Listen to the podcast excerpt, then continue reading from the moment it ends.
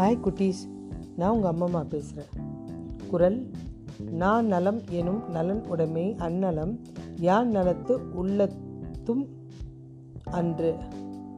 ஒருவனுக்கு இன்றியமையாத குணங்களுள் சிறந்தது நாவன்மையாம்.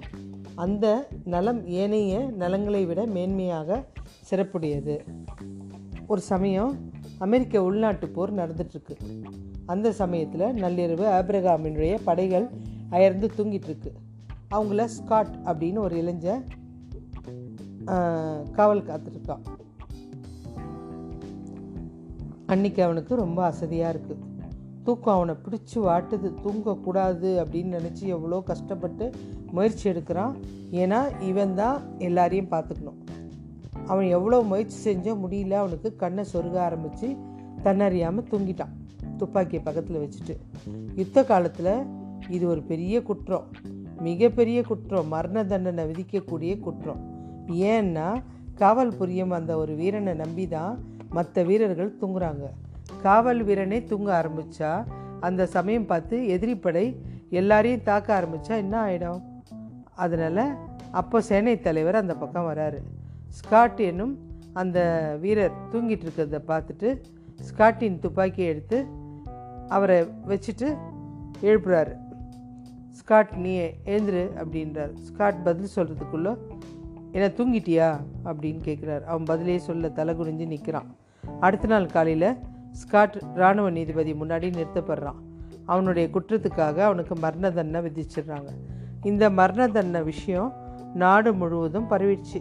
பாவம் ரொம்ப சின்ன பையன் மரண தண்டனை கொடுக்க போகிறாங்களேன்னு எல்லாரும் வருத்தப்படுறாங்க. அப்போ இதை கேள்விப்பட்ட ஜனாதிபதியாக இருந்த ஆப்ரகாம் லிங்கன் அந்த செய்தி தெரியுது. அவர் அந்த வீரனை கூப்பிட்டு நான் பார்க்க விரும்புகிறேன் அப்படின்னாரு. அவனும் வரான். வந்தவனே முன்னாடி கொண்டு போய் நிறுத்துறாங்க அந்த வீரனை பார்த்தவனே கேட்குறாரு இவனா? இவனுக்கா மரண தண்டனை அப்படின்னு கேட்குறாரு ஆமாம் அப்படின்னா ஆப்ரகாம் லிங்கன் அவனை பார்த்துட்டே கேட்குறான் உன் பேர் தானே? வில்லியம் ஸ்காட் அப்படின்னு கேட்குறாரு ஆமாம் அப்படின்றான் இளைஞன். காவல் புரியும் போது தூங்கிட்டியாமே? ஏன்? எனக்கு ஜானு ஒரு நண்பன் சென்னையில் இருக்கான். அவனை கவனிச்சிக்கிறதுக்காக அவனுடைய அம்மாவுக்கு வாக்கு கொடுத்துருக்கேன். சம்பவம் நடந்ததுக்கு முந்தைய நாள் ஜானுக்கு ரொம்ப உடம்பு முடியல. ஜுரத்தில் ரொம்ப அவஸ்தைப்பட்டுட்டு இருந்தான். அதனால தான் அவனுடைய சாமானெல்லாம் சேர்த்துட்டு நானே தூக்கிட்டு நடந்துட்டு வந்தேன். அதனால தான் ரெண்டு பேருக்கும் களைப்பாக இருந்தோம்.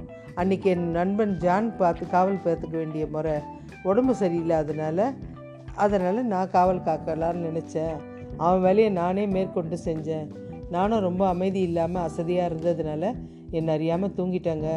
உனக்கு மரண தண்டனை விதிச்சிருக்கு தெரியுமா? தெரியுங்க. நான் சாவரத்துக்கு அஞ்சலை. ஆனால் ஒரு நாட்டுப்பற்று உடையவன்.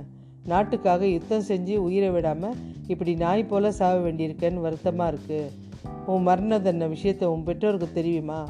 எனக்கு தகப்பனார் கிடையாதுங்க. என்னுடைய தாயார் தான் இருக்காங்க. அவங்கள வந்து ஒரு ஒரு நல்ல மகனை பெற்றதாக நினச்சி சந்தோஷமாக இருக்காங்க. இந்த நேரத்தில் என்னை பற்றி கேள்விப்பட்டால் மனம் உடஞ்சிடுவாங்க அதனால் இந்த விஷயம் அவங்களுக்கு தெரிவிக்க வேணாம். யாருக்குமே தெரிவிக்காதீங்க அப்படின்னு சொல்கிறான் இந்த கேடு கட்ட பிள்ளைய நினச்சி வருத்தம் அடைச்சிக்கு அவமானப்படுவாங்க வருத்தப்பட்டு. அப்படி தலை குனிவாங்க அப்படின்னு சொல்லி வருத்தப்படுறான். இதை கேட்டவொடனே அவருக்கே ரொம்ப இதுவாகிடுது அவர் அவங்க அம்மா மேலே வச்சுருக்க பாசம் அந்த நாட்டுப்பற்று மேலே நாடு மேலே வச்சுருக்க பற்று இதெல்லாம் பார்த்தவொடனே லிங்கன் ரொம்ப உயர்ந்து மரண தண்டனையை ரத்து செஞ்சு நீ யுத்தத்துக்கு போகலாம் அப்படின்ட்டார்.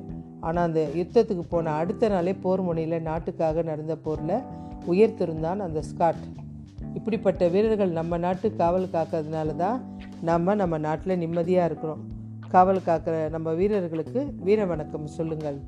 ஜெய்ஹிந்த் உங்கள் பேரால் அறிமுகம் செய்வதை விட உங்கள் செயலால் அறிமுகம் செய்து கொள்ளுங்கள். இந்த உலகம் உங்களை மறக்காது. ஓகே குட்டீஸ். பாய்